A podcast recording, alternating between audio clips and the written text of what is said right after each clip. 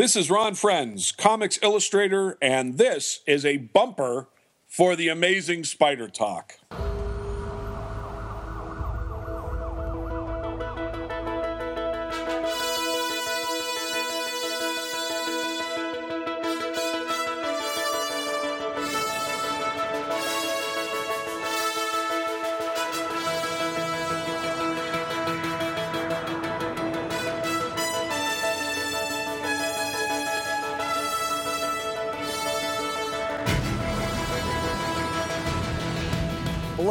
Welcome to the Amazing Spider Talk. My name is Dan Gvozden and I'm the editor of SuperiorSpiderTalk.com. And I'm Mark Ginocchio, the editor of the Chasing Amazing blog. Thanks for joining us for the seventh episode of Amazing Spider Talk.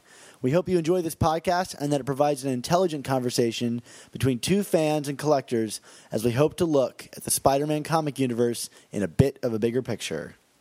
Yeah, and for this episode, we'll be discussing Amazing Spider Man Learning to Crawl 1.5, the mini series finale, answering some fan mail, giving away some prizes, and then reviewing Superior Spider Man number 33. Is that a series finale too, Dan? Uh, maybe. Maybe. we don't know. Okay. If you guys hear this sound, please check out your iOS device for a link to an article, video, or image to enhance your listening experience. Mark, we got two maybe finales to get to, so let's dive right in to Amazing Spider Man Learning to Crawl number 1.5.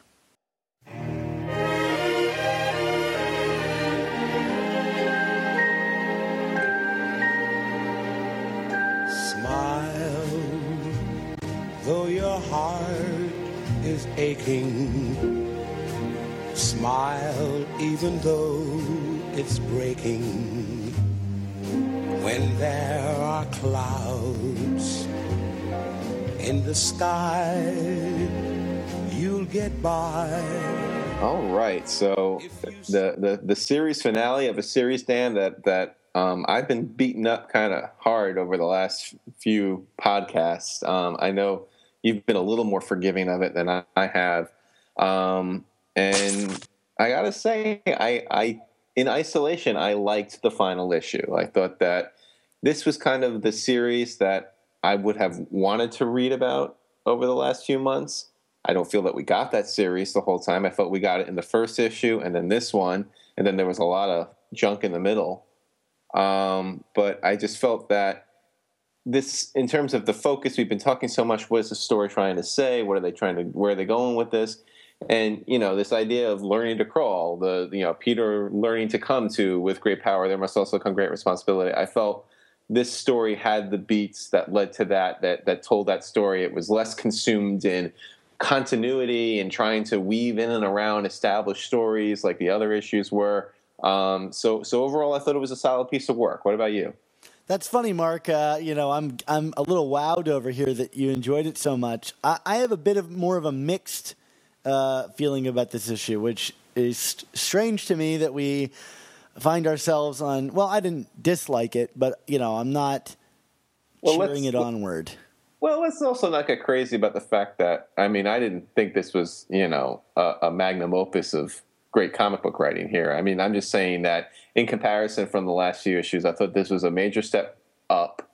That I felt if I had gotten the first issue and then this issue, issue in succession, and this was a two part miniseries, and you know they somehow found a way to actually connect the two without all that weird stuff in the middle, I would have been happy with what Learning to Crawl had to say. You know what I mean? Yeah, absolutely. I mean, here I'll I'll give it this. There's a lot of heart in this issue. Um, Yeah. uh, specifically around Peter's story. One of the things that that though that stands out to me in this issue is that, and maybe this is why you liked it, is that Clash feels or Clayton here feels like an odd like afterthought. Like there's nothing done with the character, and the solicitations promised. And, I, and I've been feeling this increasingly with the solicitations promising things and then not delivering on them. But uh, you know, the solicits promised that we'd find out why he's not a character we've ever heard of before, which suggested some kind of mystery or something like that. And, you know, um, an issue can stand on its own merits, but so much of this series has been about this person whose ego has gotten the better of him and, um, you know, that, that he, you know, is basically Peter Parker without learning the lesson. And for me, the way to successfully cap this story is to tell two tales that you know great power can, bears with it great responsibility or or great loss you know if if used inappropriately. And i don't feel like that character had any conclusion to him. Yeah i, I guess i know what you're saying. I mean you know i, I guess for me I, I, I was mostly i mean I, I i have not been a fan of the character really for a while now. I mean, I felt that um, the, the, the characterization has been way too inconsistent. Um, in that regard, I do feel that you know he he was you know for the first time I feel from issue to issue the character was in check with himself. You know, in terms of who he was and what he was doing. I mean, this kind of like heel persona um, that that you know people either you know hate or gra- or gravitate towards. Um, you know, in terms of his personality. Um, but I, you know, I kind of felt that the, the, the, the, public humiliation, the fact that uh, Spidey unmasked him at the end, that that kind of like sent him to the showers, and you know, his story was over. I, I, I don't know if it required more beyond that. I mean, yeah, the solicitations made it sound like there would be more to that, but um, based on what the story that that they've been presenting over the last few issues actually was, I felt that it was tidy enough for me in terms of you know Clash's farewell. What did you think about the actual a- uh, act of unmasking of Clash? At the same time, yeah, I, I, did think I did find that a little weird. Um, like, isn't there like some kind of like code? know, especially, especially since Peter himself is so protective of his identity. I mean, you know, putting aside the 900 million times in history that he's been unmasked. Um, but um, yeah, that that that that that seemed a little odd to me that you know he would go to that length to prove his point to Clash. But I guess you know, yeah, I don't, I don't, I'm not going to earn a no prize on this one. I'm just going to like leave it at that. That that that that struck me as a little odd, and and did did in fact weigh into my final opinion on the comic. Yeah, I mean, I, I, I guess he had to unmask him because you know in his mask was the earpieces that protected him from his sound waves. Uh, I want I want those no- noise canceling headsets. That's true. but you know, yeah, I thought it was not cruel, but kind of inconsiderate, especially considering Peter's own, you know, value placed on his identity being yeah. hidden. I mean, it's yeah. kind of like the superhero comic book equivalent of like putting someone in the stocks in in you know England or something. You know what I mean? Like, like it def- definitely seemed a little kind of like wow that's like he's really making a point about humiliating this guy you know? Yeah yeah. Well i guess um, peter still has some ways to go. Yeah i mean what did you think of the, the battle between spidey and clash? I thought it was a little underwhelming especially considering the last uh, issue which i thought had a really wonderful battle. And and and that one added the idea that like uh, Clash was slinging words around, and they were, you know, and I and I enjoyed that. Um, here, it felt very similar to things we've seen in the past, and uh, I don't really know that I understand why Peter was successful because the last one was all about Peter um, expressing that he had been outsmarted and outpowered by uh, Clash, and he really took a beating and and had to kind of like think long and hard about himself, and that ended with him going to Uncle Ben's grave and and all the other loss that he he suffered, and you know, and he was already trying to think smart in that last battle by inventing that device that would cancel out the sound and things like that. And here, he just kind of times it correctly and humiliates Clash in order to beat him. But that didn't feel like it was a new method uh, to destroying him, and I don't feel like Clash brought anything new to hit, like the way that his powers were portrayed here. So it felt like a repeat, and and and not one that convinced me. Oh, Peter did something extra special. Yeah, I mean, I, I, I definitely don't see eye to eye with you on that one. I mean, like, not that I, I, I mean, I do agree that I think some of the earlier battles and earlier issues were more uh, creatively um, depicted and rendered. Um, but I mean, in terms of like you know core Spider-Man moments, I felt that this this was truer to the character that that we we know and love and where he might be at this point in time. I mean, I think part of the reason why he failed in the last issue, despite the fact that he used his brains and creative invention, was the fact that like, um, well, first of all, he he came across the um, materials to make the invention, you know, by nefarious means, um, which you know I think you know it's kind of like that that that that whole lesson of karma that kind of haunts Spider-Man a lot of times. I mean, you know, I, I know that we don't use the word karma unless we're talking about Spider-Man India, uh, but but, um, but I mean, all the same, it's it's it's this idea of you know using using the gifts that you got and and and you know not not being irresponsible to to to try and gain an edge. Um, and I, I and I just felt like this was kind of a more pure intelligent approach. I mean, you know, the fact that he he uh, was trying to disarm them through the sense of humor and things like that. You know, which you know, again, we can talk about the origins of spite of the Spidey patter, um, but. Um, yeah, I, I, I just I, I, liked where we ended up in this issue a lot more. I, I, felt that that you know this was a more truer Spider-Man fight, and thus I I bought that that's why he was able to succeed. I mean, you know, you can make that argument with a lot. I mean, you know, what what was different in the original ASM three, where he got his butt kicked by Doc Ock in the first part of the issue, and then he was able to succeed in the second part. You know what I mean? It's like that kind of he regrouped. He you know he. He and, he and he and he was more strategic in how he approached it instead of just trying to come out like you know with the heavy heavy guns right away. I guess so, but you know, doesn't he make stronger webbing so that he can disable Ock's uh, tentacles? All right, moving right along.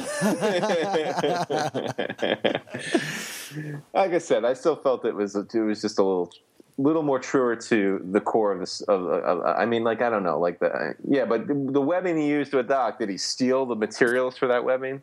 Okay, so like you're bringing in some kind of like karmic justice here. okay, I, I hear you on that point, but I still felt like there could have been. It doesn't need to be an invention, but like, you know, some of the best fights are when Spider-Man like he goes back after losing and he says, you know, what did I learn, and how do I then take that weakness or like the vulture? I learned that it's magnetic. You know, well now I could build an anti-magnet device or whatever the hell that is and right. apply it to him. I don't feel like I got that here. You know what I mean? Yeah, I, I, I mean, I, I, I guess I see what you're saying, but at the same time, like, I, I, I don't know. We we can we can go back and forth on this all night if we wanted to, but I mean, for me, like, I felt that, um, it was almost more. I felt like this battle was more methodical. Like he he like Spidey kind of like controlled the chaos to me. Okay, you I know? could see that. I could see that. And and you know like you know the fact you know I mean even the fact that it was in his school. I mean it was it's almost kind of like home field advantage. You know what I mean? Whereas like in the Bugle office. It's kind of like you know neutral territory, so yeah. you, you, yeah, and and with a wild card like Jonah, you know. So anyway, but timeline wise, would that be the first official destruction of the Bugle? Um, I, I, would think so, right? I the mean, Bugle's in, first run in with like really bad insurance problems. Man, well, we it's better than the Daily Planet that used to be here. um, but you mentioned the heart of this book, and I, I, and you know, I'm guessing in terms of heart, we we need to talk about that Peter and Aunt May scene, right? Yeah, yeah. I mean, this is, I think, the standout reason to read this particular issue. Yeah, I would agree. I mean, and, and Dan Slott was even kind of hyping it on Twitter leading up to the release of this comic, and you know, I, you know, I, I, was fresh off of, um, I think, dissecting ASM 1.4 when he tweeted that out, and I kind of like rolled my eyes, like, yeah, okay, let's see what what you could do with Peter and Aunt May, and and and.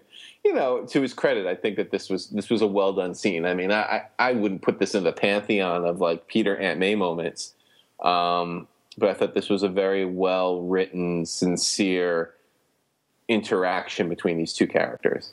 Yeah, absolutely, and and and made me reflect back on the pre- previous issues where you know Peter is laughing, or yeah, and, and it made me realize, oh yeah, there has been a particular lack of humor in this book. Um, something I don't know that I would have noticed unless it was pointed out to me in in, in this way.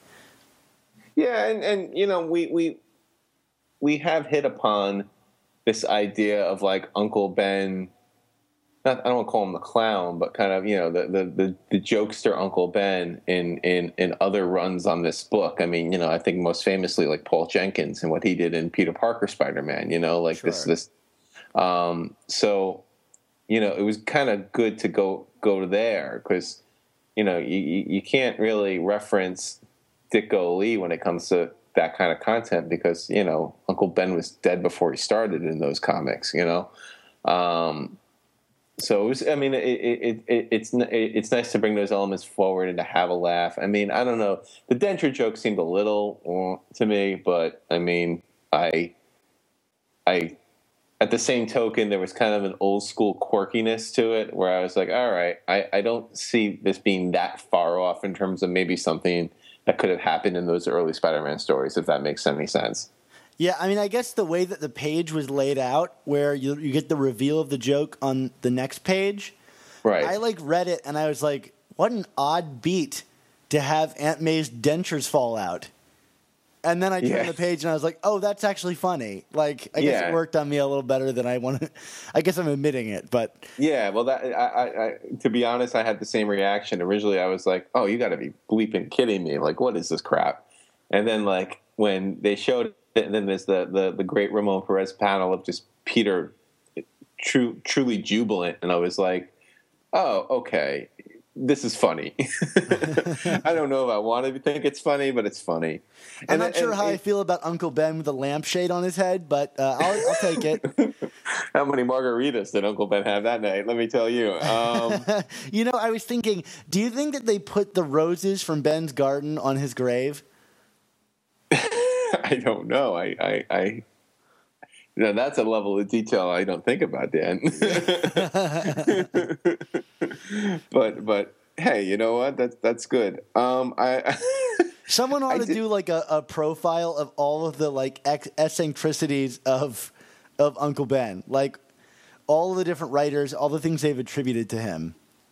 you mean basically take like all of our outros during the Superior Spider Talk days and then just make an essay out of it? Yeah, Remember that time you were with uh, Aunt May's ex boyfriend who was in the mob? Um, I, I got to just say I, there, there was a line in that scene in that scene between Aunt May and Peter that I actually really liked, um, which I guess some people didn't like. But um, this this idea of instead of honoring how you, how Uncle Ben died, that Peter was going to honor how he lived, and and I don't know, like I, I, I feel like that's a that's an interesting addendum to with great power there must also come great responsibility because I just feel that I mean it's it's it's it's still the acknowledgement of the responsibility for his death, but it's like, you know, but you know, Peter by you know, by proxy, I mean he he is he's defending the living, you know what I mean? He, he he's he's protecting the living, so he has to kind of like think think in that regard and not always be wallowing on what happened in the past. That's kind of how I read it. I don't know. What what do you think? Well, I liked it because um, you know it adds the implication that like that's how Uncle Ben lived his life. You know, we never saw Uncle Ben say this quote unless you read like Ultimate Spider-Man or watch the movies, Right. and um, you know, and I like that Aunt May references, "Oh, did he have that talk with you?" and they make a joke out of it, but um, uh, you know, it implies that oh, there were probably several conversations about this. And it was a mantra that Uncle Ben lived by, not one that just would hit Peter upon reflecting on his death. Um, and I think if we had, you know, approached it this way from the very beginning, or with this kind of understanding early on, we could have avoided, you know, decades of uh, floating ghost head syndrome. Um, yes. But uh, yeah, I liked it. I thought it was. It doesn't need to be one or the other. It's it's a nice little additional wrinkle that says like you know, don't just think back on it. Like we're be active about it. And I think that plays into the whole like must also that we always bring up. Yes. Like it's it's not just like you know with great power comes great responsibility. It's about acting on it and living that way. So I, I liked it. Yeah. No, definitely. I'm glad. I'm, I'm I'm glad we agree there. And um, so we learned the origin of the your friendly neighborhood Spider-Man note here. Uh, we probably should have mentioned that when we were talking about the Clash and Spidey battle, which I thought that was a cute detail because that's like one of those little like pieces of minutia that I don't really think about, and to see it here, I was like, oh, that's that's fun. I'm glad that that got brought up because when did Spider-Man actually start doing that? You know what I mean? I, I'm I'm seeing a uh, uh, an inspiration for a post for my site uh, here, Mark. The first Oh. time that the Spider-Man note showed up. Oh yeah, but do we, I mean do we count retroactive first times? I don't know. Yeah, no, um, maybe not for that feature, but Because you know, and then I got to go back and check John Byrne's chapter one, since that's technically the, the true continuity, right? yeah, Quick, yeah. quick, no, I, brush it I the like. I like that moment too. As soon as he started picking up that pad of paper, I was like, "Here it comes." yeah, Um, I thought so- that was a nice touch. it didn't sound. I mean, you know, yeah, I know you had your issues, but it didn't sound like you disliked this. No, I liked it overall. Um, I mean, one thing I do want to bring up, and I don't know if this is a negative. It's just something that like doesn't really, maybe doesn't irk me, but it kind of stuck out to me. Is um, the idea that like um, humor is like the thing that got Peter back into being Spider-Man. Like his humor is is something that he's doing to kind of like continue the legacy of Uncle Ben. Right. Um, and I, I never really felt that way about Peter's humor. I always thought that it was his, his anxiety, for one, like dealing with these supervillains just coming forward, like that's his way of dealing with it. And two, like, not his nerd rage, but like, you know, his life is just constantly beating him down. And when he puts that mask on, he can become someone else that's not Peter Parker and isn't beholden to Peter Parker's life. And so he gets to be free and he and he puts all of that like maybe like anger or pent up like frustration into comedy and takes it out on the villains. Like yeah. but it, I I think this is an interesting wrinkle. I was gonna say, I, I mean, I definitely agree with everything you said. I mean, I also feel that, I mean, he does use his humor as a weapon too, which he does do here. I mean, I think it is designed to disarm Yeah. his opponent and to take his, and, you know, and to get into his, his opponent's head. I mean, in large part because you know what you know what he lacks in physical might, he makes up for in terms of his quick wit and humor and whatnot. Do you have a Uh, favorite humor moment In this comic or overall? o- overall, like of Peter cracking a joke at, at a villain to disarm him? Off the top of my head, I can't think of one. What, what, what about you? Oh, I just always think about the Ultimate Spider-Man Kingpin arc, Oh, where he like whips out the notes and tries "you're uh, you're so fat" jokes on him. Yeah, I was just saying, if we're gonna go to the ultimate, then I would definitely agree with that because Yeah. that that is that is, and I mean, you know, between that and you know, Spider-Man falling down the glass window, it's like that's like just one of the funniest comics I've ever read with Spider-Man in it. Yeah, or uh, or webbing him to uh, to the chair he's sitting in. Yes. um, but yeah, I'm trying to think in terms of mainstream, in terms of like really good, funny lines. Um, that's just so you know what? Like, I mean, his humor is such a such a common part of the the legacy, and yet I can't I can't just like rattle off like one liners like that, which is just odd to me. Maybe maybe I don't read Spider Man for the humor. I don't know. Yeah, yeah, I don't know. Uh, uh, I mean, I can't really think of that many from Amazing Spider-Man because most of the humor in that book is um, it's meant to be kind of like throwaway puns. I think. yeah. Whereas I think Bendis in Ultimate Spider-Man like really makes a point of like him being like kind of a prankster. Yeah. Yeah, I don't know. Um, Johnny Storm, the solo version. yeah, right. Um, yeah. Um, Ramon Perez remains to be said is continues to be awesome, right? yeah, and I really appreciate that Dan Slott gave him a moment to do a double page spread here because it was awesome. Yeah, yeah.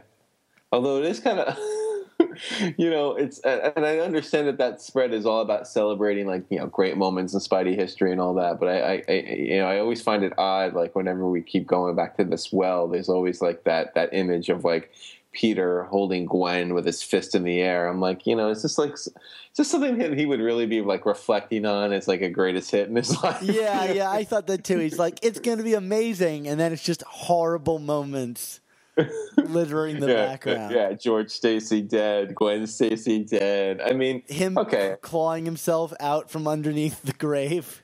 at least that's a triumphant moment, though. yeah, you know yeah, what I mean? you're Like, right. Yeah. I mean, it's it's you know, it's it's not a reflection of a failure, you know. Whereas some of those other moments are are, are, are very big reflections of failure. I can't but wait to experience my girlfriend and her father dying in my arms. Yes, yes, Yeah. because I because I because I screwed up because crack or excuse me, snap. Thank you, Yeah. Gerry Conway. All right, Dan. So you want to get to some grades? yeah, absolutely. Uh, Mark, what'd you give this one? Um, I, I gave it a B. I mean, you know, I think if if it wasn't for some of the other issues, um, you know, and by issues I mean individual comics that preceded this that I had such major concerns with, I, I might have even gone a little bit higher on it. But um, but I thought that this was a much better ending than I was anticipating. And I'm giving it a B minus, mostly because I feel like the lack of uh, of finishing off several of the storylines uh, kind of dampens hampers it as as an ending. Fair enough. Well, why don't we get to some comments and emails, Dan?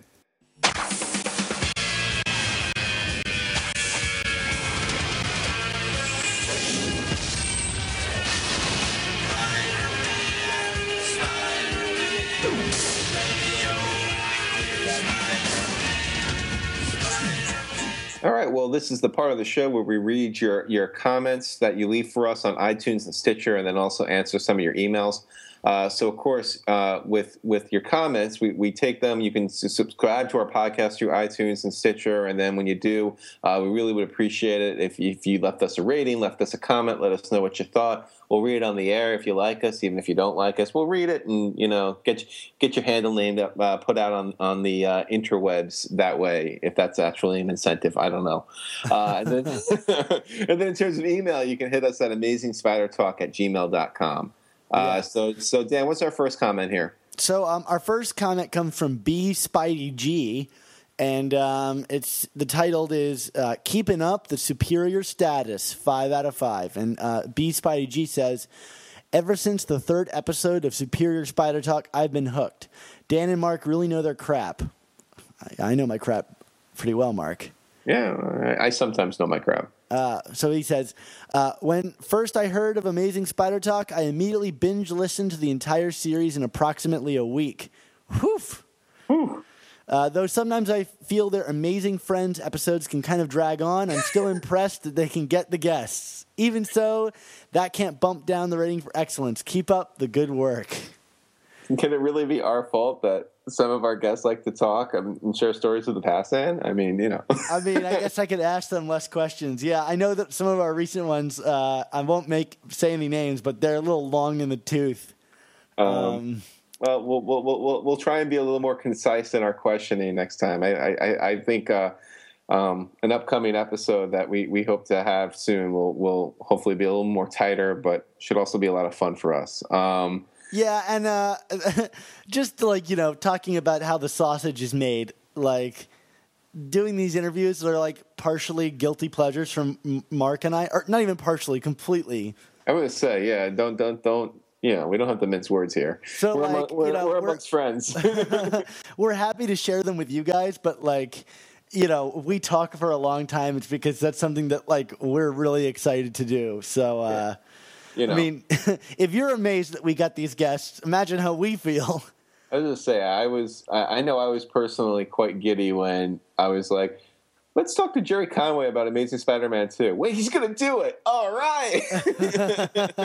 Gerry freaking Conway. yeah, yeah. I mean, I don't know how like you guys view us, but like really Mark and I are just kind of like two guys who like Spider-Man comics.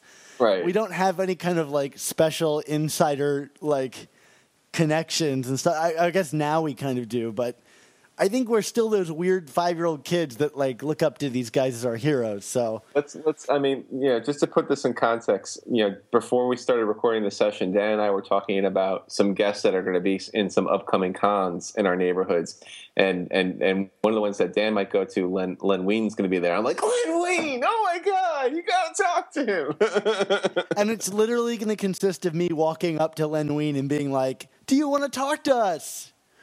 And if he's like, sure, we're gonna be like, yeah, it's the guy who invented Stegron.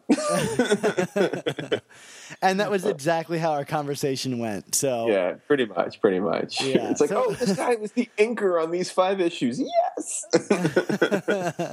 So if, Um, you, if you guys don't want to listen to him, like just don't. But like Mark and I are like starstruck They're gonna keep children, coming, so- folks. Brace yourselves. Amazing Spider Friends are coming. yeah, get, yeah. Prepare yourselves for for a bunch of these things, and you know what? They're extra and fun anyway. So I, you know, I hope you guys just take what you want from them. yes. Yeah. You mean? Wait. You mean? I can get Peter David to talk about the Hobgoblin again? no more that- hobgoblin talk, Mark? I'm forbidding story it. that's 30 years old we got to um, let me let me uh, get to this email here from good friend of the show uh, tom Aiello. tom tom is always writing us dan I, I and so so this time around tom is talking about um, his own uh, quest to collect amazing spider-man he's dubbing it his amazing chase and he asked Dan, uh, are there, are there, is there any advice that we can offer to help um, complete his run? Um, well, Dan, um, what, what what do you do to uh, you know what, what pointers do you have? Well, I mean, I, you know, I've talked to Tom about this personally, but um, you know, one of the things to, to, to Tom and to, to everybody is I would go to spiderfan.org um, and uh, check out. They have this uh, checklist there that you can download that has almost every comic Spider-Man's been in on it, and I just highlight the boxes when I- you know when I when I get it. It gives me. I mean, it's fun to have it so I can see like all the spaces left on my chase. You know, and now that it's down to three, it's like these big glaring three holes. You know. Yeah. Um, And uh, you know, Mark, you're down to one. Do you have any kind of visual representation of of your chase? Um, you know what I what I did um, for the longest time. It, it was kind of like this moment where like everything flipped, and that's when I knew that I was getting close. Is I used to go to shows and cons and stuff, and I would have a printout of every issue of Amazing Spider-Man that I owned. Yeah. because Uh, remember i'm only collecting i only collect amazing spider-man i don't i mean like I, I buy other comics with spider-man in it i buy other comics period but i collect amazing spider-man that's that is the series i i aspire to own every single issue maybe the annual someday maybe uh, Man, you just like to you just like to keep digging that knife deeper. I know, I know. Um, you know, maybe maybe the parallel lives one shot and the hooky one shot too. You're, Are gonna- we you're gonna count- get those before you get the annuals. And Are we, are we, are we, are we counting those? Yeah.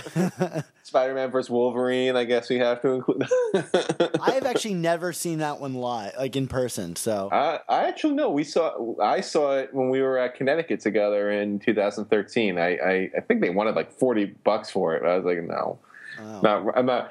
That's that's that, that's a comic written out of spite. I don't know if I want to pay 40 bucks for it. I'll give you Uh, forty spite dollars. Exactly. I, I, I'll I'll make like Jim Owsley slash Christopher Priest and just be like, um, "What's in that comic?" Well, maybe it's something different just because Tom DeFalco said so.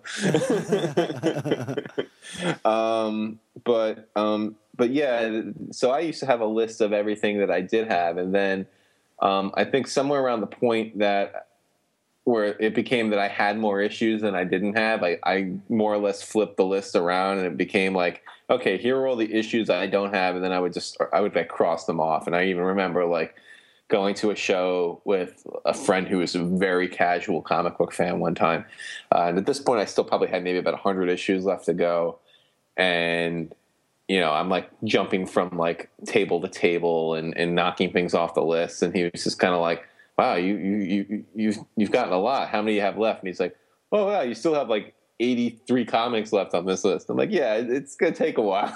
Yeah.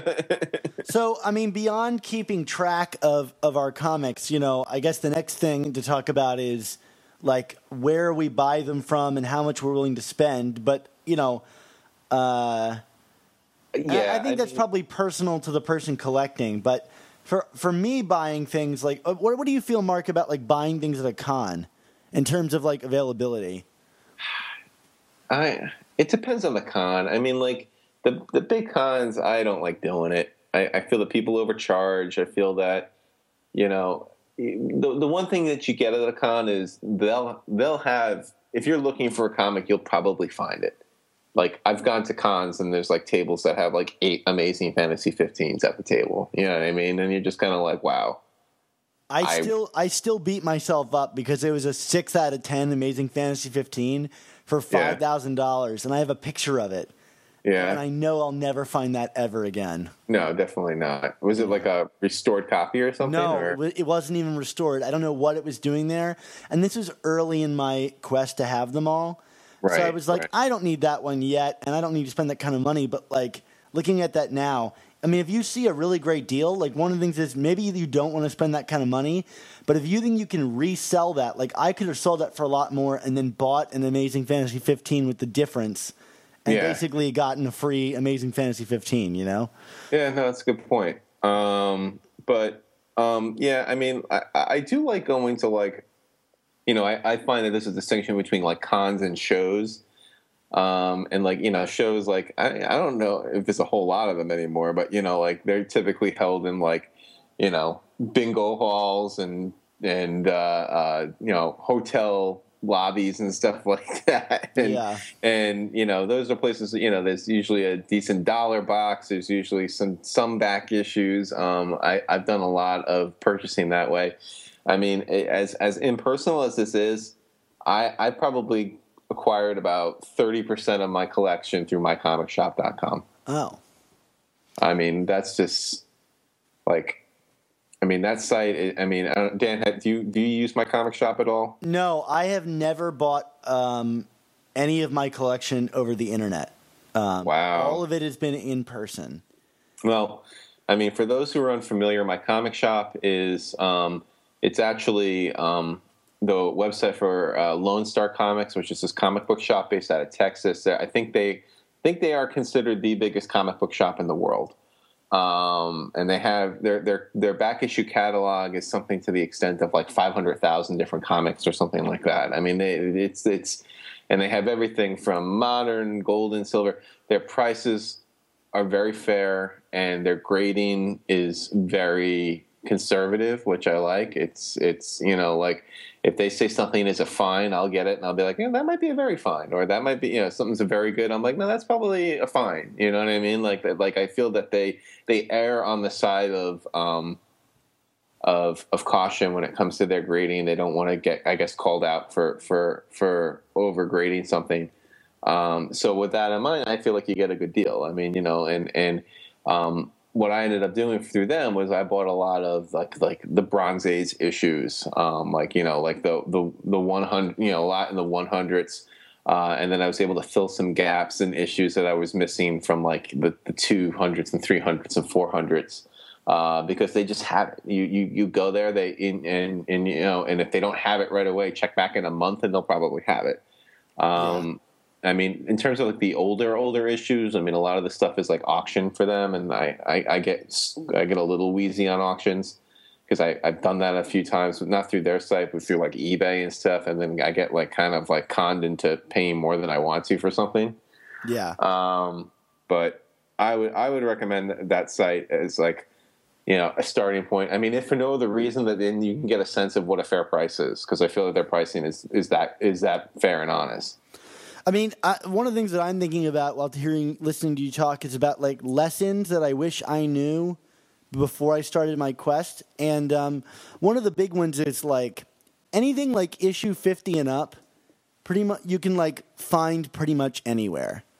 Um, Yeah. Like, I remember paying good money for like Hobgoblin issues and stuff, and you can find them all the time. And and one of the things that I, I realized after a little while was like, wait for free comic book day when people put on massive sales of bargain you know bargain boxes, and when you go to cons, go straight for the fifty cents and do- and dollar bins first, because these comics are more plentiful than you think. Um, and like, so I, you know, I've got my entire, this is probably a rare find, but like a lot of collecting is getting rare finds. So like, I got my entire collection of the entire McFarlane run because it was in a, uh, uh, a back issue box. And the store I went to said all back issues a dollar um, that are in the boxes. And so I said, Does that apply to these? And he said, Yeah. And I grabbed every single McFarlane issue for a buck. um, which saved me a ton of money. Um, these things are, are, are aren't difficult to find. There are a few issues like the ones after using Spider-Man are, are, are difficult to find because the print like volume was so low. But uh, I mean, do you agree with that, Mark? Yeah, I mean, I mostly agree with that, Dan. I mean, I would just, you know, in terms of your post issue 50 thing, I would just say, you know, there are a few exceptions like the Death of Gwen, Death of Green Goblin issues, the first Punisher, you know, basically all the big Gerry Conway issues, I guess.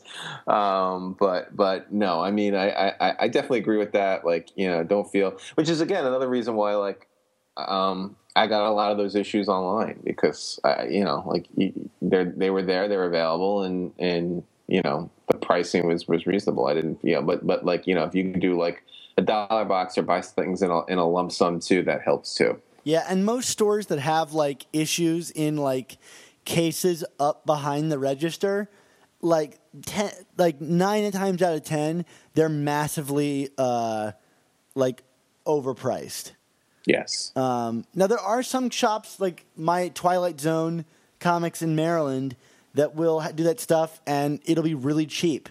And uh, that goes to my next point. Would be like if you live in a major metropolitan area, like buying back issues is probably way more expensive than it needs to be. Like find a small shop in the middle of nowhere that's trying to get rid of stuff or make like quick money. Like places that have stuff up on the wall for a while aren't feeling the pressure to sell it. And so they keep it at a more inflated price. So go in with your iPhone and look up the prices of what things are selling for on eBay and like don't look at what the auctions that are ongoing. Look at completed auctions and see what people are willing to pay for this stuff. There you go, Dan. Is that good enough? I think so. So awesome. why don't we talk so why don't we give away some prizes?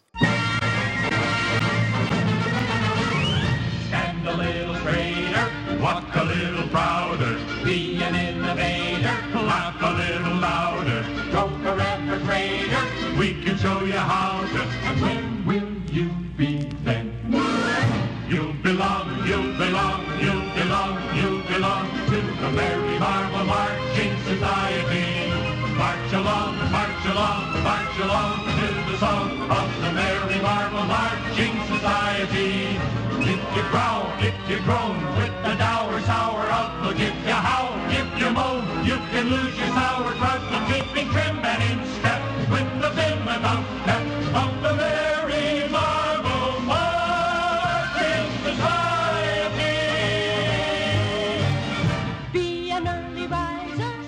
Now's the time of the podcast where we thank all the wonderful people who have decided to donate some of their hard earned money to the show and have opted to join the friendly neighborhood Spider Talk Members Club. Uh, what are some of the benefits of the Spider Talk Members Club? Well, you know, there's these free comics that we're about to give away, and uh, hopefully.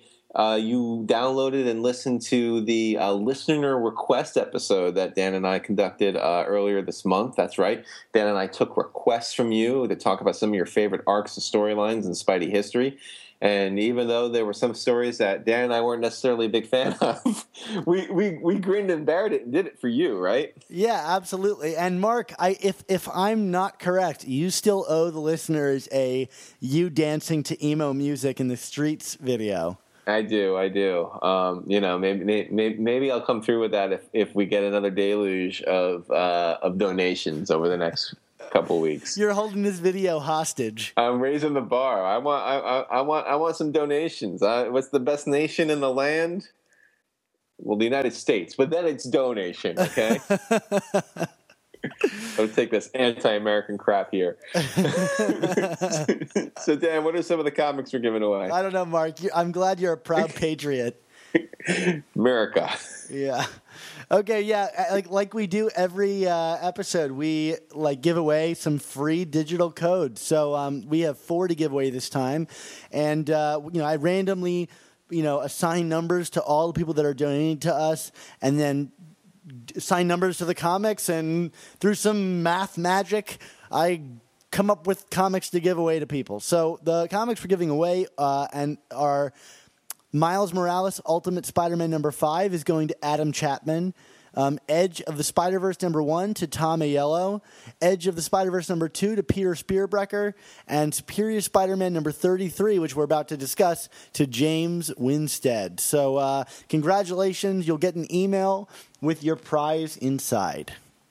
All right, yes. And if you'd like to become a member of the Friendly Neighborhood Spider Talk Members Club and help support our show, please go to our sites and click on the giant button that reads Friendly Neighborhood Spider Talk Members Club. and why did we name it that? But I just don't know. just don't know. All right, well, let's talk about Superior Spider Man 33.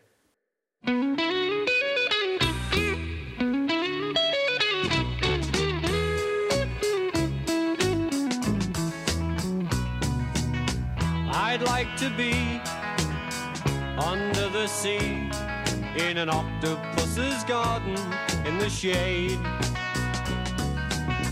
He'd let us in, knows where we've been in his octopus's garden in the shade. All right, Superior Spider Man number 33, the second part of this prologue to Edge of Spider Verse. And and Dan, I, I just want to start by saying, you know, and granted, these last two issues have been obviously focused on the Spider Ock character, but you know, I couldn't help but read this issue and you know hear all this talk about you know Peter Parker analogs and you know there's only one you know Superior Spider-Man and all that, and not think that maybe this story should have been the finale to Superior Spider-Man in terms of where it was going thematically. What about you? Well, I'm certainly enjoying this story more than I enjoyed Goblin Nation. Um, I don't know. So that's that- one if you- thing. if you agree, but like, yeah. Um, I mean, Dan Slott has said that this was a story arc that he wanted to do with Superior, and it, you know, especially considering this is his Superior titled book, it feels very strongly about that character, and um, But I just feel like, I mean, you know, we've talked about this ad nauseum about when during the Superior era. That I mean, you know, for me, like I always felt the book was at its best when it was kind of a, you know, an analysis and a referendum on what it is to who, what it means to be Spider-Man, who is the true Spider-Man. You know, obviously, Ock defeated Peter initially, but you know, Peter proves his worth in the end. And you know, whereas with Goblin Nation, we kind of got this very forced moment of of of awareness from from Otto. I feel like you know within within Spider Verse here, you know where, where these if I'm read, reading the tea leaves correctly, I mean I think that you know Otto's folly is going to be more damning, and and quite frankly, this idea of you know who is the true Spider-Man? Well, you know, we're dealing with a with a storyline that's looking at every Spider-Man ever, and and you know, if the if the resolution of that is it's Peter Parker, which I mean, you know, it is his book, so I hope it is.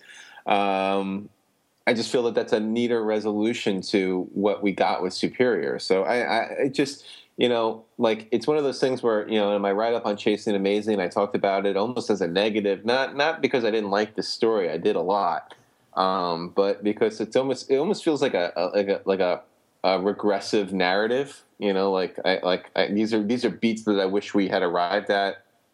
You know, when they should have been arrived at. um, so just just throwing that out there. Um, I mean, in its know. very essence, it's a regressive narrative, and and I agree with you, Mark. Although I do think that a lot of your um, your complaints about uh, a- a- and the merits you find in this book about maybe it being the better ending to Superior uh, Spider-Man really come down to like the Goblin Nation just wasn't a well written story, and if that was well written, I think it would have been a perfectly fine ending uh, to that series.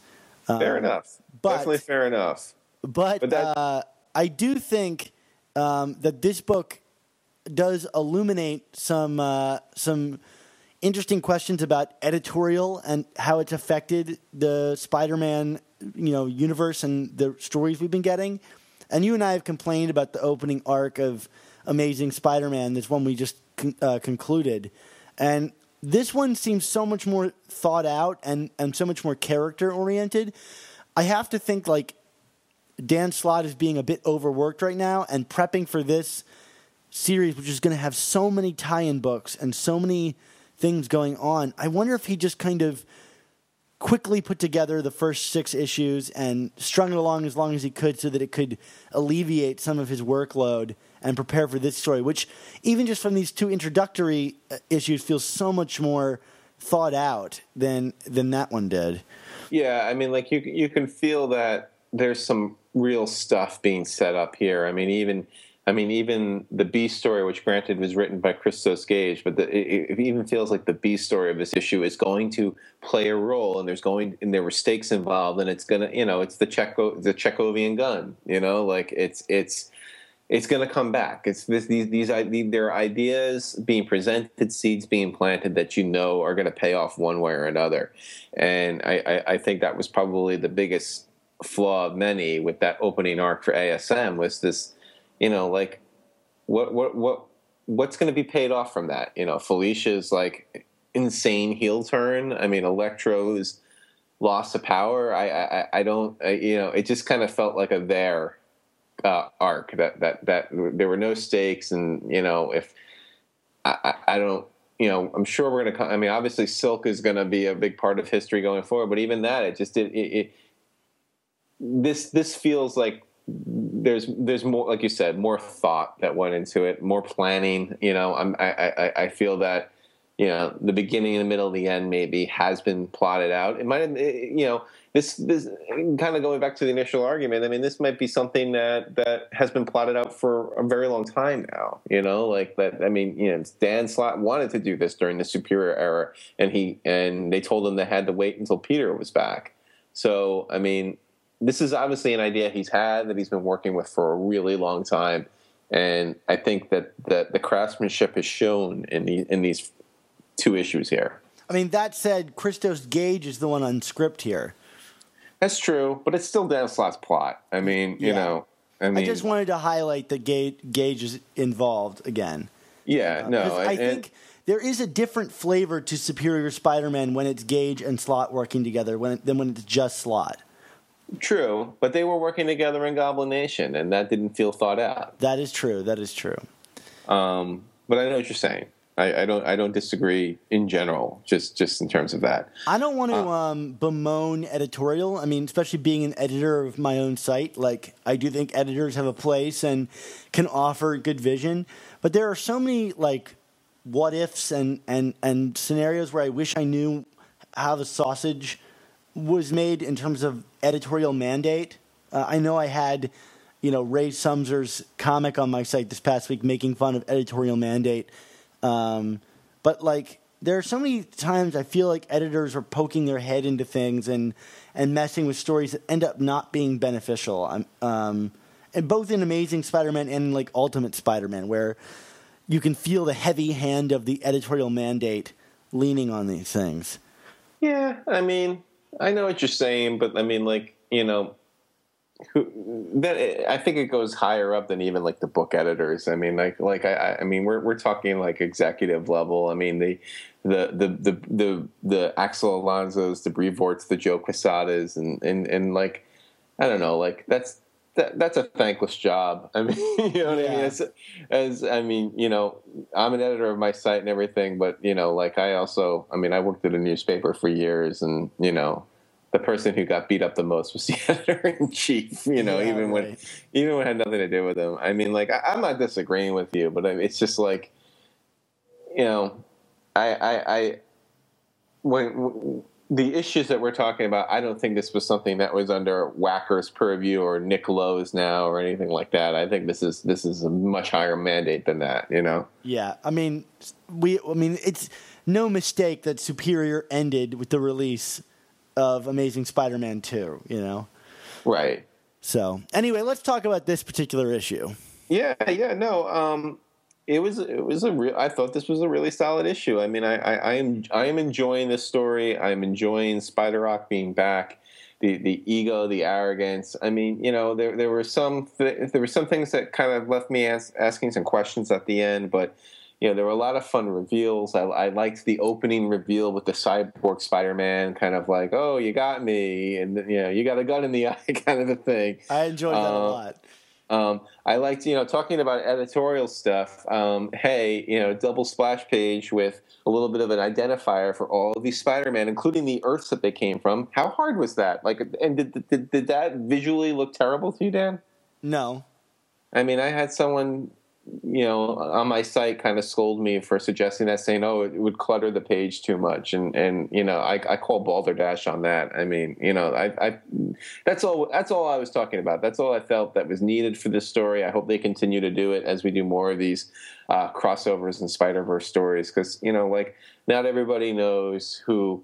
Spider Woman from you know Old Man Logan is you know like it's just like you know, It's it's Uh, definitely better than like if they were to just label every character in the scene like uh, something like the All New Ultimates does, where it's like for those who aren't keeping up, this is who every character is. I can't even imagine what that would be like in this series. Right. But I mean, what they did there, I think, is fine enough. That's for me. Um, Mark, that was a personal uh, like they should have put an editor's note. This one's for you, Mark. thank you, thank you. I hope so. Uh, you know, I, I hope to hear hear one from ne- Nick or whatever. There will I be just- a day where you and I are the only two people buying these books in print, and they will literally be letters to us. yes, there you go. um, but I also like that. I mean, these these villains in this book are, are real threats, which I think is really important. I mean, and, and like logical threats. I mean, you know, uh, you know, Morlun and Karn and this family of just kind of these mystical, you know, bloodsuckers um, or totem suckers, totemic suckers. Uh, Dan, what what did you think? Well, I think it's interesting one that we got Morlun has a family. That's something I Yes. never expected. I mean, I guess he had to appear from somewhere. I would say, you know what, evil vampiric uh, overlords can't have families. I mean, come on. Yeah. One thing I do want to point out, though, and this bugs me, um, Yeah. is that they're all wearing this kind of Renaissance garb, like French Renaissance garb, or whatever you want to call it. Right. Do you know why Morlun wears that, Mark? Well, isn't it something about uh, he can't find something that fits him or something? Or Yeah, when he comes to New York for the first time, he's wearing something completely different, and that's just an outfit that his like partner, his his like slave man, finds for him, and he does he doesn't particularly even like it. He just it just it fits him because he's a large dude, and now we have this kind of retroactive thing where they're all wearing that. Um, well, I gotta say, Dan, that didn't remotely bug me. well, I mean, it's like it's like the same thing like in the Star Wars movies where like Obi Wan Kenobi is wearing like a, a robe and a hood, and it's because he's trying to hide on Tatooine and blend in with everyone. But then the prequels come out, and every Jedi wears that, and it's like, well, way to give yourself away, Obi Wan Kenobi. Like it's this misunderstanding of why that costume was worn. You know what I'm Nerd saying? alert! Nerd alert! Nerd alert! Oh, come on, that's a legit complaint. I mean, uh, I guess I guess what what I will say to just outright dismiss everything you said. No, I'm not outright dismissing it, but um, you know, I, I like there's just this there's this vibe to Morlun and the family where I feel that the attire is appropriate. Like I like I feel like you know a theme of this story that I don't know if people are talking enough about is this kind of like mysticism versus science. It's Yeah. you know I mean like Otto is is failing in his battle against these guys because you know he he's you know he relies on science and technology and and and and the in, and you know these guys are a force that are you know much more powerful and greater than that. And um and he can't make those adjustments because he you know he he he dismisses that as as as as you know as as fooey or hogwash or whatever your whatever your term choice is so um I mean, granted, you can you can you can be, I guess, a mystic and and not look like you're from medieval times. But you know, then I guess someone should talk to Doctor Strange about that too. You know, I would love to see whatever god tree it is that like controls this totemic spider stuff because you know how many spider gods have we gotten? We've got like Madam Web who's like tapped in to some the almighty web of destiny and then we've got you know this new guy that we meet in this one um what was his name I'm not Ah. sure It's like the whatever some spider god character who can unravel time. Right, And then right. we've also got that like creepy spider thing from the Ezekiel days. um, Right. You know, down in South America. Like, how does this all relate to, to each And don't other? forget about Julie Taymor's Arachna Oh yes, you're right. I- who can forget about Arachna? and Julie Taymor. And, Um, I try to every day. Um, yeah, I hear you. I hear you. Um, I mean, that's not a complaint. I would just like there to be some kind of, you know. And then there's that whole story that's told about Anansi that gives the powers, and it's like, okay, which, what, what are we going with here? Yeah. The other? I mean, don't even get me talking about the other.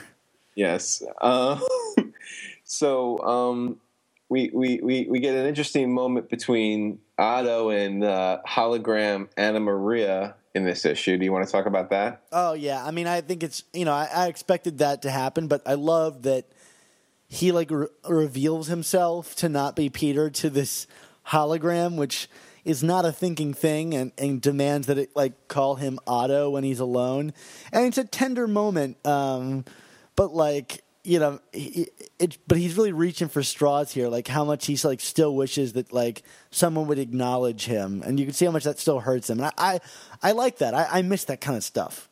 Yeah, no, absolutely. Although, you know, like I really we, we talked about this I think a few podcasts ago. I really hope this isn't setting the stage where like, you know, Anna Maria brings Otto back because, you know, like all of a sudden it's okay the fact that he killed somebody and took over his body and then, you know, made her fall in love with not made her fall in love, but you know what I mean? Like and she fell in love with this person who wasn't exact wasn't who he said he was, you know, and but that's okay because he's Otto and he's better now. yeah, I mean, I didn't really see it as a redeeming moment for him. It, No, I mean, no, If not- anything, not it just here. shows how massive his ego is. Not here, no, definitely not. Yeah, but I'm just yeah. saying this, this, this. You know, I, I, I, saw that moment and and did pause to think: is that foreshadowing a moment where Anna Maria will be calling somebody Otto, and it would will be Otto? You know what I mean? Yeah, like, who know, knows? Hey, Like- well, you know, that's actually an interesting um, uh, place to go back. You were speaking earlier about how this is kind of like a regressive narrative.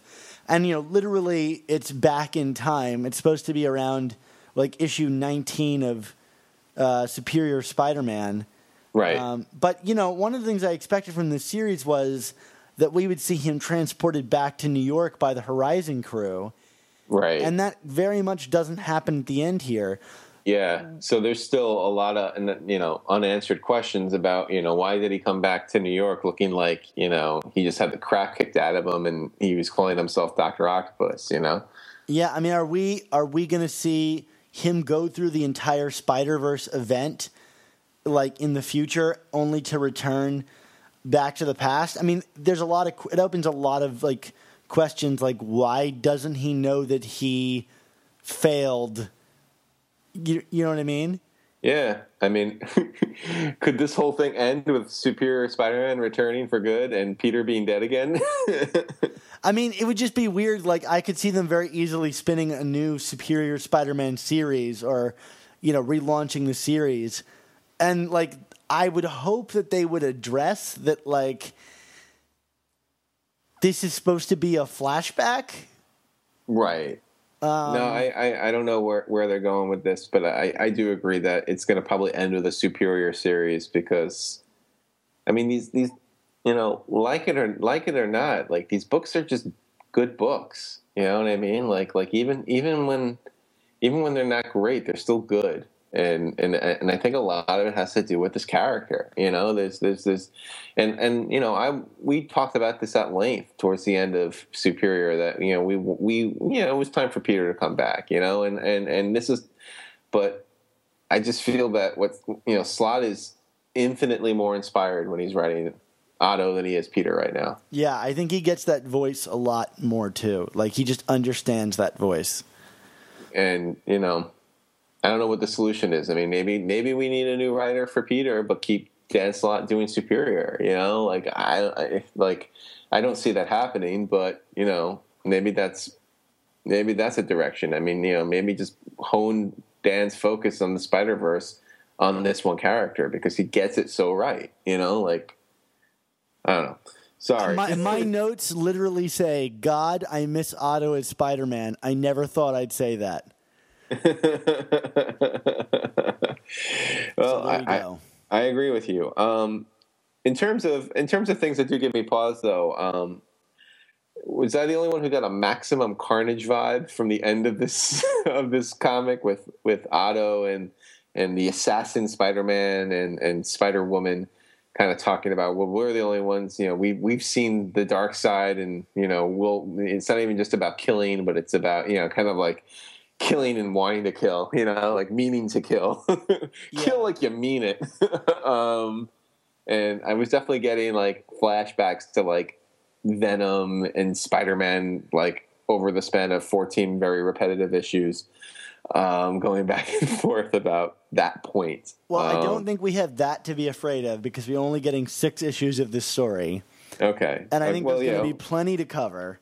Okay Um, but yeah, I see what you're saying, but I don't think that's the problem with Maximum Carnage. I actually think that's one of the few strengths of Ma- Maximum Carnage. Well, the point the point made the first time is a strength. The point made the eleventh time is repetitive and poor storytelling. Right. you I, know, I I completely and, agree and, de- and decompressed storytelling that would even make Bendis be like, "Whoa, that's just way too decompressed." But here's the interesting thing that that I thought about it is like, you know, if it's meant to set up a parallel with Peter, like you know, the, you know, people who are willing to kill and not. Peter doesn't really have the high ground here because he's killed Morlun twice. Um, Right. You know, and it, and it showed that if pushed to his mortal coil, Peter will take actions that could potentially kill the person that's Yeah. doing it to him. Like, But I don't even kind of dismiss that point to say, you know, it's not that they haven't killed; it's it's it's they haven't experienced what we've experienced. You know, like I said, it's this it's this kill because they want to, not kill because they had to. Yeah, you know? yeah, yeah. No, I, I- I, absolutely feel you. I mean, I don't know that I feel like they're all like giddy about killing, but the- No, I they know, know that I it's know. the only thing they can do in this situation. And you know, it'll be interesting to see if Peter references the fact that he used radiation to kill Morlun the first time. Like, there's just going to be a scene where they're all just injecting themselves with like serious radiation. Right. I don't know. I'm not pure, but you're dead. I'm sorry, Peter Parker from 1932. um, so, um, how about that B story with with the family Karn, family Morlun? Well, I, I liked it. I thought that, I mean, in terms of the art, I thought the design of the characters was a little too similar at times. I was like, okay, who is who here? Yeah, that's true. Um, uh, and, you know, it was, but I think in terms of like effectiveness, it really sets up Karn as a really interesting character that, you know, and, and maybe like kind of like, um, you know, an archetypal character of this, you know, uh, you know, guy rejected from the family l- looking to make amends, you know. Um, but Right. There's a lot of dramatic, like almost Shakespearean potential there, I think. Although I got to say, I mean, not you know, so I guess spoiler alert, but I mean, this guy's totally gonna like be the one who betrays Morlun, right? I mean, that just seems academic, right? Yeah, yeah. If it doesn't happen, we, you know, I would be more shocked. Yeah, Right. Yeah. I mean, he, You know, will, he will defect and give them the information. Um, I mean, it just seems like that's going to have to be what it is. Yeah. I mean, He's like the Luke Skywalker of. Uh, well, maybe not that. Maybe not that's that's not a good parallel, but. but no, he's the Darth Vader here. as long as he's not Fredo. Yeah, right. I don't know. Maybe he is Uh, Fredo. They'll kill him on a boat or something. There we go. It was you. It was you, Karn, all alone, Yeah. all along. What's weird though is in these stories is Morlun is not really taking like a um, like a, a front and center uh, place here. Um, it'll be Yeah. interesting to see what makes him special because you know in, in Amazing Spider-Man number uh, was it five, you know we saw him, you know definitively like seemingly on Earth or somewhere, you know awakened. Like what what is it about Morlun that makes it different? You know what I mean? yeah.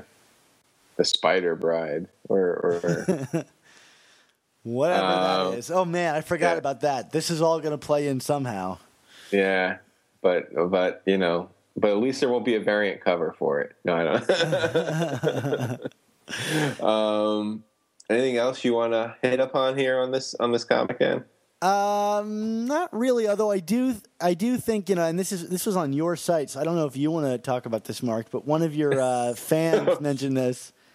Oh yeah, yeah, Cass, my my, my good buddy Cass. Um, he he he uh, is dealing with a separated shoulder right now because he was too busy patting himself on the back because he originally predicted uh, way way back in the day that um, that Superior Spider-Man would go for 33 issues to mirror the um, the final chapter issue of Amazing Spider-Man, aka the um, "If This Be My Destiny" arc, uh, which is kind of considered like the pinnacle of Ditko Lee. Um, you know, there were five issues that followed, but you know, it's mainly just Peter complaining about like dumb hippies protesting. I just I just totally dismissed like That's very very Spider-Man reductionist. he does complain about protesters in one issue. That is and, true. and, and that's one too many.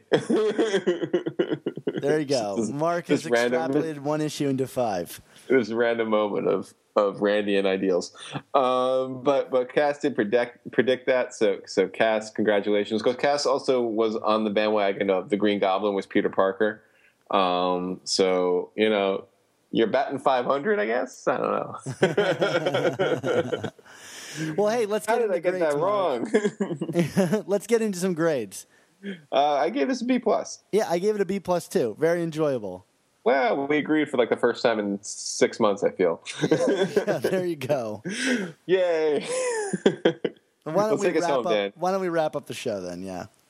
Of course, you can find all of our new Amazing Spider Talk and old Superior Spider Talk podcasts at superiorspidertalk.com or find us on iTunes and Stitcher by searching Amazing Spider Talk. And if you do, please make sure you leave us a rating and a comment to let us know how we're doing. And like we did today, we'll read it on the air. And if you have any opinions on these comics that we've discussed today, or any questions at all, email them to us at amazingspidertalk at gmail.com, and we'll address and read them on the air. We love hearing from you guys, so bring on the email. Bring on the emails because it might lead to a 20 minute conversation about dollar bins and online websites. Um, also, be sure to check out both of our Facebook pages at facebook.com slash superior spider talk and facebook.com slash chasing amazing because these are great places to keep up with us in between shows. We put up our articles, we talk news, we, we chit chat, we put up photos, we, we give each other likes. It's, it's a great environment, right? I give away free comics every now and again. Yeah, I could do that too, but you know that requires the effort of taking off the little tag in some of my comics and giving them away. and damn it, I just don't have time for that. Yeah, yeah. And then there's me, who's just made of time. Yeah, well, you know, you, you sleep three hours a night, so That is true. That is true. Uh, but if you really want to get free comics, you know, and you really want to get in there, why not check out our friendly neighborhood Spider Talk Members Club that helps us support our show? I think that's a great idea, Dan. Um, and I'll start giving away more free comics. I feel bad now. uh, so, Dan, where can we find you on the internet? Uh, of, uh, of course, you can find me on Twitter. You can follow my personal uh, Twitter account at, at Dan Gvozden. But you can follow my Spider Man Twitter account at, at Sup Spider Talk, where I put up all the news from my site and stuff. And I kind of been using that a lot more than my personal one. I, I was to say, is there really a distinction at this point, Dan? Yeah, I don't know. I, I kind of I kind of feel like the Spider-Man stuff is slowly taking over my life. So you can you if you follow both, you can actively watch how my life is absorbed by uh, the Spider-Man stuff, um, based on the comparison of how much I use them. But um, but yeah, so uh, you can follow me there, and you can visit my website superiorspidertalk.com where we have all kinds of great Spider-Man stuff, comics and features and news and reviews and lists, all the goodies you could possibly want. Mark, about yourself? Man, that sounds like one of the best Spider-Man sites that's out there. Mark, Mark, thank you for that really nice um, um, bit of advertising there. One of the best. If you want to know, if you Oh. want to know the best, Ah! you can find me at my homepage www.chasingamazingblog.com. That's one man's quest to collect every issue of Amazing Spider-Man and write himself silly talking about the new issues too. Uh, and then you can follow me on Twitter at ChasingASMblog. Um, you can uh, find my uh, listicles about comic books on comicbook.com. Uh, we just actually did a couple of ones related to the season premiere of Shield. So if you like uh, Agents of Shield and Agent Coulson and all that fun stuff, check that out. And um, gimmick are good. A good comic should be good. Although I haven't done one of those in a while, so you know, because some of uh, even I have limits. But um, but um, I'm about to know. discover mine. Yeah, I would say hitting the wall and hitting it hard, I guess. But Yeah. but um, but Dan, I'm just I was gonna say, Dan, I'm just kidding. Your site is the best, so oh, there you go. that's so sweet of you. No, yours is the best. Oh, right, right, okay.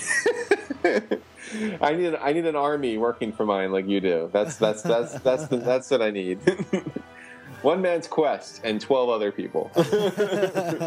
Hey, you know what? An army needs a commander, and that's me. There you go. You're the general, General Gvozden. That's me. That's that's right. I, I, Um, don't, I don't need to get too high and mighty here. My Oh, my well- writers are uh, uh, forced to be reckoned with. Well, well, Dan, I was going to say though, if you're going to be a general, please remember the advice of our great uncle Ben, which is, with great podcasts, there must also come amazing spider talk.